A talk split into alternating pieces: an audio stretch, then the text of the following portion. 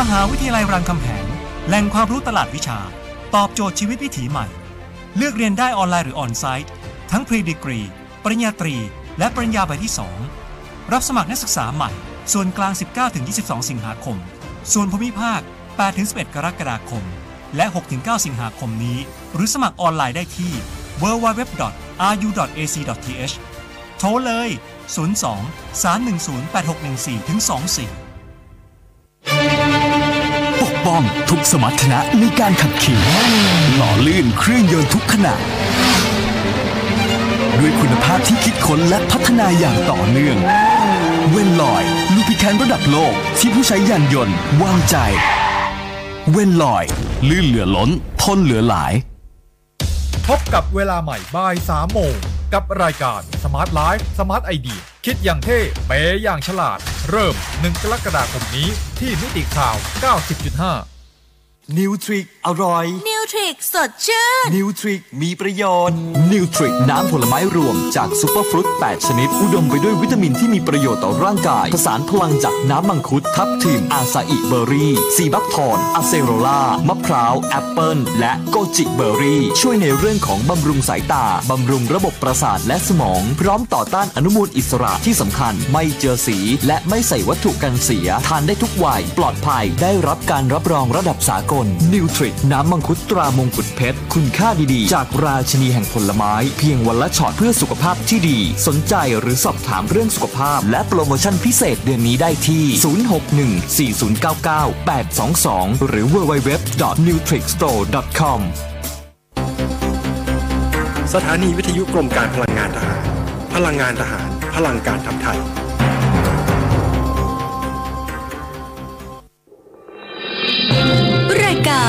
Insider Talk โดยธนงขันทอง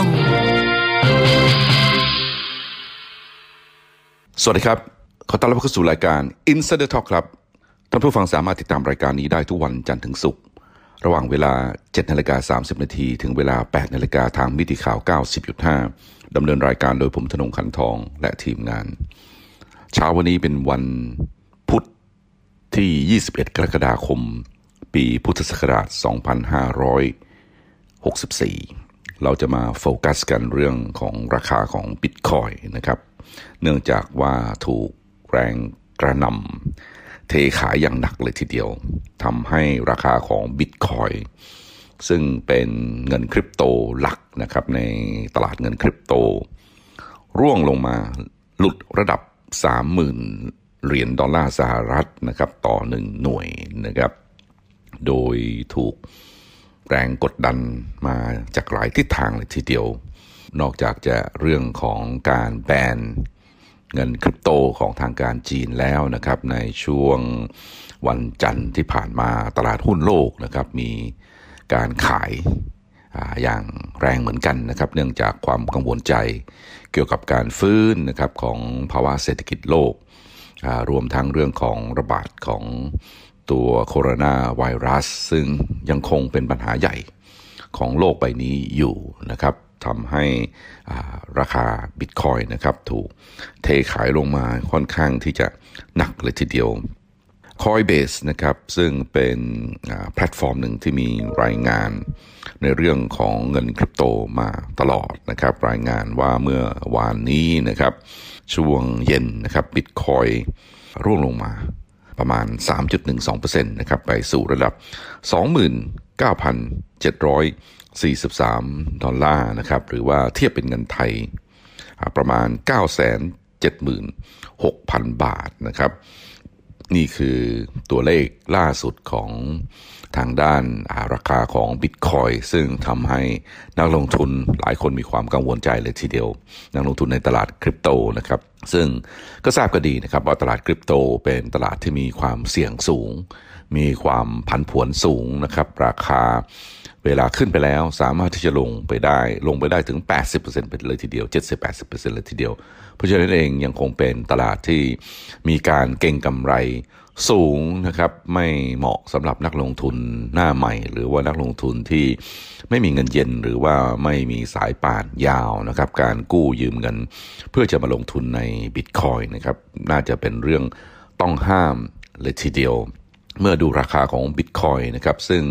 ไปทำราคาพีคนะครับ64,000 เหรียญช่วงกลางเดือนเมษายนนี้นะครับตอนนี้ลงมาต่ำกว่าระดับ 30,000 เหรียญ หายไปกว่า 50%นะครับในช่วงระยะเวลาเพียงไม่กี่เดือนเท่านั้นเองนะครับ นักวิเคราะห์ออกมาระบุว่าการที่บิตคอยหลุดระดับ 30,000 ดอลลาร์ ซึ่งเป็นแนวรับที่สำคัญจะส่งผลให้บิตคอยดิ่งลงไปอีกนะครับ อาจจะไปทดสอบที่ระดับ 22,000 เหรียญถึง 24,000 เหรียญก็เป็นไปได้นะครับ ราคาของบิตคอยที่ร่วงลงมาหลุดระดับ 30,000 ดอลลาร์เป็นครั้งแรกนะครับในรอบ 1 เดือน หรือนับตั้งแต่วันที่ 22 มิถุนายน ส่งผลให้มูลค่าตลาดของสกุลเงินคริปโตเคอเรนซีหายไปเกือบ1แสนล้านเหรียญ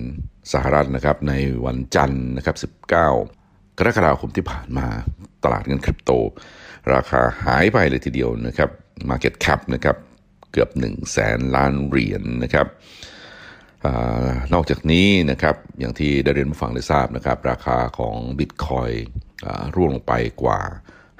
50%จากระดับพีคนะครับในช่วงกลางเดือนเมษายนที่ผ่านมา ข่าวคราวเกี่ยวกับทางรัฐบาลจีนนะครับที่เดินหน้ากวาดล้างการเทรดเงินคริปโตรวมทั้งการขุด สกุลเงินคริปโตเคอเรนซีนะครับก็เป็นข่าวร้ายนะครับที่มากระทบ sentiment นะครับหรือว่าอารมณ์ความรู้สึกของนักลงทุนในตลาดเงินคริปโตนะครับโดยล่าสุดมีการกวาดล้างเหมืองขุดเงินคริปโตนะครับโดยเฉพาะในมณฑลเสฉวนนะครับซึ่งเป็นแหล่งขุดบิตคอยใหญ่อันดับ 2 ของจีนนะครับจีนเองก็ตามล่าเลยทีเดียวสำหรับผู้ที่ ฝ่าฝืนกฎหมายในการไปขุดบิตคอยเนื่องจากว่านโยบายของทางการจีนไม่เห็นด้วย หรือว่าไม่สนับสนุนตลาดเงินคริปโตนะครับมองว่าตลาดเงินคริปโตเป็นเครื่องมือนะครับของทางด้านโลกตะวันตกที่พยายามที่จะสร้างแพลตฟอร์มใหม่ขึ้นมา หรือว่าสร้างเงินสกุลคริปโตที่หลายหลากขึ้นมานะครับเพื่อที่จะแข่งกับ เงินสกุลต่างๆ ทั้งหลายของโลกนะครับถือว่าเป็นทรัพย์สินทางเลือก แต่ว่าจะมีผลกระทบนะครับต่อค่าเงินของประเทศต่างๆ ทั้งหลายขณะนี้แม้ว่ารัฐบาลของประเทศต่างๆ ทั้งหลาย ทั่วโลกนะครับต่างก็มองตลาดคริปโต ด้วยในตาที่สงสัยนะครับหรือว่าด้วยความไม่ไว้วางใจ แต่สำหรับโลกตะวันตกอาจจะมีวาระแอบแฝงก็ได้นะครับ เป็นการปล่อยให้ตลาดคริปโตมีการพัฒนาเติบโตนะครับก่อนที่จะเปิดตัวเงินคริปโตหรือเงินหรือว่าเงินดิจิทัลของตัวเอง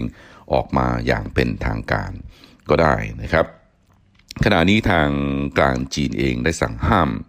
ไม่ให้สถาบันการเงินให้บริการที่เกี่ยวข้องกับเงินสกุลคริปโตนะครับ ซึ่งรวมถึงธนาคาร Industrial and Commercial Bank of China และธนาคาร Agricultural Bank of China รวมทั้ง Alipay นะครับซึ่งเป็น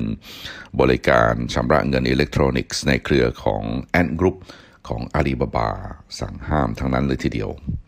ท่าทีดังกล่าวของจีนนะครับสอดคล้องกับทางกระทรวงการคลังของสหรัฐที่ได้ออกมาตรการที่เพื่อที่จะทัดทาน หรือว่าต้านตลาดเงินคริปโตนะครับรวมทั้งการทำธุรกรรมในตลาดเงินดังกล่าว โดยการเอินโอนเงินสกุลคริปโตที่มีมูลค่าตั้งแต่หมื่นล้านดอลลาร์ขึ้นไปนะครับจะต้องมีการรายงานไปยัง IRS นะครับ Internal Revenue Service ซึ่งเป็นหน่วยงานที่เทียบเท่ากรมสรรพากรของบ้านเรานะครับ นายเดวิดไทส์นะครับผู้จัดการกองทุนใหญ่ได้ออกมาเตือนนักลงทุนว่าขณะนี้ถือว่าเป็นช่วงที่ค่อนข้างที่อันตรายอย่างมากในการลงทุนในบิตคอยโดยเขาบอกว่าเราได้เข้าซื้อบิตคอยตั้งแต่ราคาอยู่ที่หมื่นดอลลาร์นะครับ แต่หลังจากที่ราคาพุ่งแตะหกหมื่นดอลลาร์เรารู้สึกว่าราคาได้เพิ่มมากเกินไปแล้ว นอกจากนี้ธนาคารกลางหลายแห่ง ได้ออกมาเตือนเกี่ยวกับการลงทุนในบิตคอย ซึ่งผมคิดว่ามันเป็นเรื่องที่อันตรายอย่างมากในการถือครองบิตคอยในขณะนี้นะครับในไทยส์กล่าว นอกจากนี้บิตคอยยังถูกกดดันจากการที่กระทรวงยุติธรรมและกรมสรรพากรของสหรัฐนะครับ รวมทั้งหน่วยงานกำกับดูแลจากหลายประเทศได้เข้ามาทำการสอบสวน Binance นะครับซึ่งเป็นแพลตฟอร์ม ซื้อขายเงินสกุลดิจิทัล ใหญ่ที่สุดในโลกเนื่องจากอาจจะพัวพันกับการฟอกเงิน และการลบเลี่ยงภาษี กล่าวโดยรวมแล้วนะครับว่าตลาดคริปโตเองยังเป็นตลาดที่ยังไม่ได้ถูกควบคุมอย่างเป็นทางการนะครับ ยังไม่ได้มีกฎหมาย หรือว่ากฎเกณฑ์ที่ออกมาควบคุมหรือว่ากำกับตลาดคริปโต โดยเฉพาะอย่างยิ่งแพลตฟอร์ม exchange นะครับหรือว่าแพลตฟอร์มของตลาดรอง ที่ตั้งขึ้นมา เพื่อที่จะซื้อขายเงินคริปโต ก็ไม่ได้รับการ regulate หรือว่าอยู่ภายใต้การควบคุมของหน่วยงานของทางการนะครับ Binance นะครับซึ่งเป็นแพลตฟอร์มการเทรดคริปเงินคริปโตนะครับที่ใหญ่ที่สุดในโลกถูกแบนนะครับจากทางการอังกฤษนะครับ ดูเหมือนว่าทางการไทยก็ออกมาเตือนโดยหลาย ๆ ประเทศนะครับ ออกมาเตือน เนื่องจากว่า เป็นแพลตฟอร์มที่ไม่ได้ถูกควบคุม เพราะฉะนั้นเองอาจจะมีเรื่องของการฟอกเงิน อาจจะมีเรื่องของการเลี่ยงภาษี ก็เป็นไปได้นะครับสำหรับนักลงทุนนะครับที่เข้าออกตลาดเงินคริปโตนะครับเพื่อที่จะฟอกเงิน หรือว่าเพื่อที่จะเลี่ยงภาษีขณะนี้ทางการสหรัฐเองก็มีการอสอบถามไปยัง Binance นะครับถึงระบุ ตัวบุคคลนะครับว่ามีผู้ต้องสงสัยใดบ้างนะครับ ที่อาจจะมีการเลี่ยงภาษีนะครับ แต่ว่า Binance เองตอนนี้ก็มีการจดทะเบียนนะครับที่สถานที่หรือว่าไม่ได้อยู่ในตลาดหลักของโลกนะครับ แล้วมีการทำการซื้อขายเงินคริปโตที่มีขนาดใหญ่ที่สุดในโลกนะครับขณะนี้นะครับการเทรด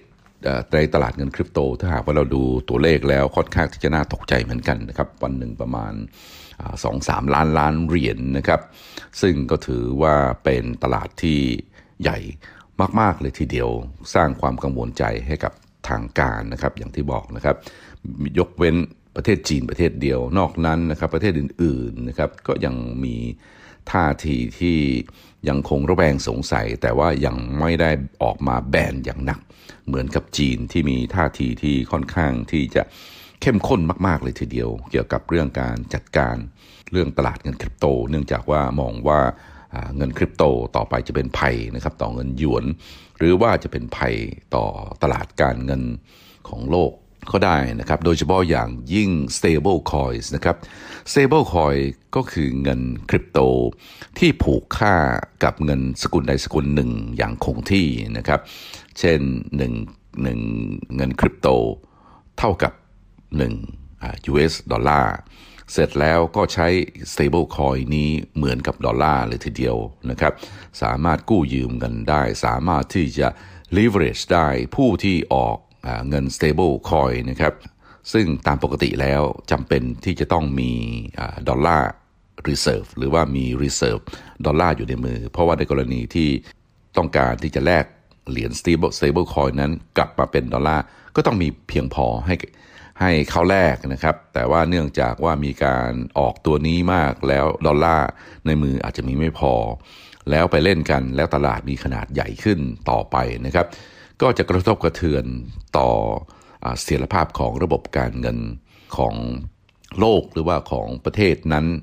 ก็ได้นะครับ นี่คือสิ่งที่ทางรัฐบาลของสหรัฐแสดงความกังวลใจนะครับ โดยเฉพาะอย่างยิ่ง U.S. Federal Reserve นะครับมีความกังวลใจเกี่ยวกับเรื่องของ stable coin มากที่สุดเลยทีเดียว ทางการจีนเองก็มีการออกสมุดปกขาว เมื่อเร็วๆนี้นะครับ หนึ่งในข้อความในสมุดปกขาวของจีนเองก็ชี้ถึงภัย หรือว่าชี้นะครับถึงความไม่แน่นอนของตัว stable coin ที่ตอนนี้ออกมาในตลาดคริปโตค่อนข้างที่จะมากเหมือนกันนะครับ ซึ่งจะส่งผลกระทบนะครับต่อระบบการเงินต่อไปในอนาคต คริปโตเป็นเงินตราคล้ายๆกันนะครับเป็นทรัพย์สินทางเลือกเป็นดิจิทัล asset นะครับส่วนเงิน currency ที่เราใช้กันอยู่ทุกวันนี้เงินบาทนะครับเงินเยนเงินหยวนเงินยูโรเงินดอลลาร์เงินมาเลเซียริงกิตนะครับเงินสิงคโปร์ดอลลาร์เป็นเงินตราที่ออกโดยธนาคารกลางนะครับ แตกต่างจากเงินคริปโตที่เป็นเงินที่ทางเอกชนทำมา พอเงินตราต่างๆ ทั้งหลายที่ธนาคารพิมพ์ออกมาก็จะไหลเข้าไปสู่ในระบบ แบงกิ้งนะครับระบบแบงกิ้งก็จะพูดง่ายว่าทำหน้าที่เป็นตัวกลาง เป็นตัวเชื่อมไปสู่ผู้ใช้นะครับผู้บริโภคหรือว่าบริษัทต่างๆ ทั้งหลายอีกต่อหนึ่ง เพราะฉะนั้นเองเรื่องของเงินตราจึงอยู่ภายใต้การควบคุมหรือว่ากฎเกณฑ์ของธนาคารกลาง หรือไม่ก็กระทรวงการคลังนะครับกระทรวงการคลังกับธนาคารกลางนะครับก็จะมีกฎหมายออกมาเกี่ยวกับเรื่องทางด้านการเงิน เอาไว้รองรับรวมทั้ง เรื่องของธุรกิจ เรื่องของธุรกรรม เรื่องของสถาบันการเงินที่เกี่ยวข้องนะครับ ค่อนข้างที่จะเข้มงวดเลยทีเดียว นี่คือเรื่องของตลาดการเงิน พอพูดถึงตลาดทุนนะครับ capital market นะครับ ไม่ว่าจะเป็นเรื่องของอการออกหุ้นการออกหุ้นกู้ประเภทต่างๆ ทั้งหลาย การออกพันพันธบัตรต่างๆ ทั้งหลายนะครับ เพื่อที่จะกู้ยืมเงินเพื่อที่จะระดมทุนนะครับ อันนี้เองก็ถูกควบคุมอยู่ภายใต้กฎเกณฑ์ของทางด้านกรต Securities and Exchange Commission ซึ่งทุกๆประเทศนะครับที่มีการพัฒนาตลาดทุนต่างก็มีหน่วยงานกรตกำกับทั้งนั้นเลยทีเดียวนะครับ เพราะฉะนั้นเองหน่วยงานกรตกำกับตลาดทุน หน่วยงานแบงก์ชาติกระทรวงการคลังกำกับดูแล ตลาดเงินนะครับ มีเจ้าหน้าที่คอยสอดส่องอย่างใกล้ชิด แต่พอมาพูดถึงตลาดของคริปโตแล้วไม่มีหน่วยงานใดนะครับที่ควบคุมเรื่องนี้นะครับ เนื่องจากว่าเรื่องของตลาดคริปโตยังคงเป็นเรื่องใหม่ที่คนเองยังไม่ค่อยรู้จักหรือว่ายังไม่คุ้นเคยนะครับ แต่ว่าสามารถที่จะเดินหน้าไปได้ ทั้งนี้เนื่องจากว่าทางการนะครับ อาจจะแอบให้ท้ายก็ได้นะครับ แม้ว่าปากจะบอกว่าไม่เห็นด้วยกับเรื่องของพัฒนาของทางด้านเงินคริปโตนะครับ ยกตัวอย่างเช่น ผู้ว่าการธนาคารกลางของอังกฤษนะครับนายแอนดรู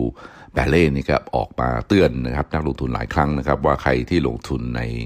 บิตคอยน์หรือว่า digital asset ก็พร้อมนะครับที่ตื่นขึ้นมาว่าอีกวันหนึ่งพร้อมนะครับที่จะขาดทุนหมดตัว แต่ ล่าสุดนะครับผมได้อ่านรายงานนะครับรู้สึกว่าในระดับรองผู้ว่า หรือว่าเจ้าหน้าที่ระดับสูง ของแบงก์อเมริกันก็มีท่าทีที่ไม่ได้เข้มนะครับเหมือนผู้ว่าการนะครับเพราะฉะนั้นเองจะเห็นได้ว่าเรื่องของคริปโตเป็นเรื่องที่เป็นเรื่องของการทดลองก็ได้นะครับเป็นเรื่องของการ experiment ทดลองเพื่อให้เรื่องของระบบการเงินโลกก้าวไปสู่อีกระดับหนึ่ง แต่ว่า ดิจิทัลแอสเซทนี้ไม่ได้มีทรัพย์สินอะไรรองรับนะครับไม่เหมือนกับเรื่องของเงินตรานะครับเงินบาทเราเนี่ยมีทุนสำรองระหว่างประเทศรองรับอยู่ เงินหยวนของจีนเองนะครับที่ออกมาใช้เนี่ยมีเงินทุนสำรองระหว่างประเทศนะครับประมาณ 3 ล้านล้านกว่าเหรียญ US ดอลลาร์เนี่ย backup อยู่ มีเพียงเงินสกุลดอลลาร์เท่านั้นเองเป็นเงินสกุลหลักของโลกนะครับที่ไม่ได้มีทรัพย์สินอะไร หนุนหลังแต่ว่าทางสหรัฐอเมริกาอ้างว่ามีเศรษฐกิจของสหรัฐมีรัฐบาลของสหรัฐนะครับให้การรับรองนะครับ มีเรื่องของการเก็บรายได้ภาษี มีเรื่องของทางด้านความน่าเชื่อถือของทางด้านรัฐบาลเนี่ยคอยปกป้องอยู่ เพราะฉะนั้นถ้าดอลลาร์เป็นอะไรไป ก็ไม่ต้องห่วง เนื่องจากว่า U.S. Federal Reserve วัฒนาคารกลางของสหรัฐ หรือว่ากระทรวงการคลังของสหรัฐจะเข้าไปดูแล แต่เวลาพูดถึงเรื่องบิตคอยหรือว่าเงินสกุลคริปโต ถ้าหากว่าเป็นอะไรไป มีคำถามว่าใครดูแล ปรากฏว่าไม่มีใครดูแลนะครับ ดูแลกันเอง แล้วดูแลกันเองนั้นตลาดคริปโตเป็นตลาดที่อยู่ในมือของนักลงทุนโดยทั่วไป หรือไม่นะครับมีการกระจายความเสี่ยงมากน้อยเพียงใด ทางผู้ที่อยู่ในวงการของเงินคริปโต ต่างก็อ้างว่าการพัฒนาการของบิตคอยหรือว่าคริปโต เป็นการทำให้เรื่องของทางด้านการเงินนะครับมีประชาธิปไตยมากยิ่งขึ้นนะครับหลุดออกจากกรอบหลุดออกจากการควบคุมของทางธนาคารกลางที่ผูกขาดนะครับการพิมพ์เงินการออกเงิน แต่ตลาดคริปโตเนี่ยเป็นเรื่องของทุกๆคนนะครับที่สามารถที่จะเข้ามามีส่วนร่วมได้ โดยที่ไม่ถูกรัฐบาล ควบคุมอันนี้เองนะครับก็คือเสน่ห์เลยครับหรือว่าจุดขายหลักของตลาดคริปโต ตั้งแต่ตอนแรกแต่จริง ๆ แล้วนะครับตลาดทุกตลาดต่างก็มีผู้เล่นรายใหญ่ทั้งนั้นนะครับตลาดของเงินคริปโตก็ถูกควบคุมด้วยรายใหญ่เหมือนกัน เราทราบเรื่องนี้ได้อย่างไรนะครับมาฟังความเห็นของนายแจ็คสันพาล์มเมอร์ซึ่งเป็นผู้ที่สร้างเหรียญ Dogecoin เหรียญ Dogecoin ที่นายแจ็คสันพาล์มเมอร์สร้างขึ้นมา ก็เป็นเหรียญที่สร้างขึ้นมาเพื่อที่จะล้อเลียนนะครับมี